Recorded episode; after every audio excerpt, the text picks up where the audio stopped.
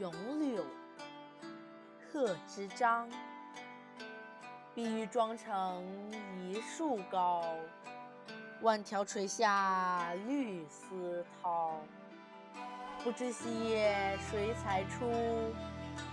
二月春风似剪刀。这首诗的意思是：高高的柳树长满了翠绿的新叶，轻垂的柳条像千万条轻轻飘动的绿色丝带。不知道这细细的柳叶是谁剪裁出来的？就是二月的春风，如同神奇的剪刀。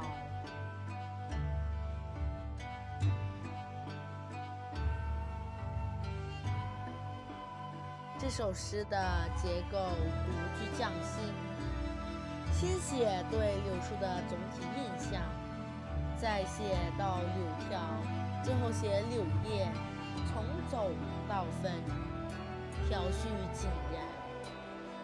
借柳歌颂春风，把春风比作剪刀，说它是美的创造者。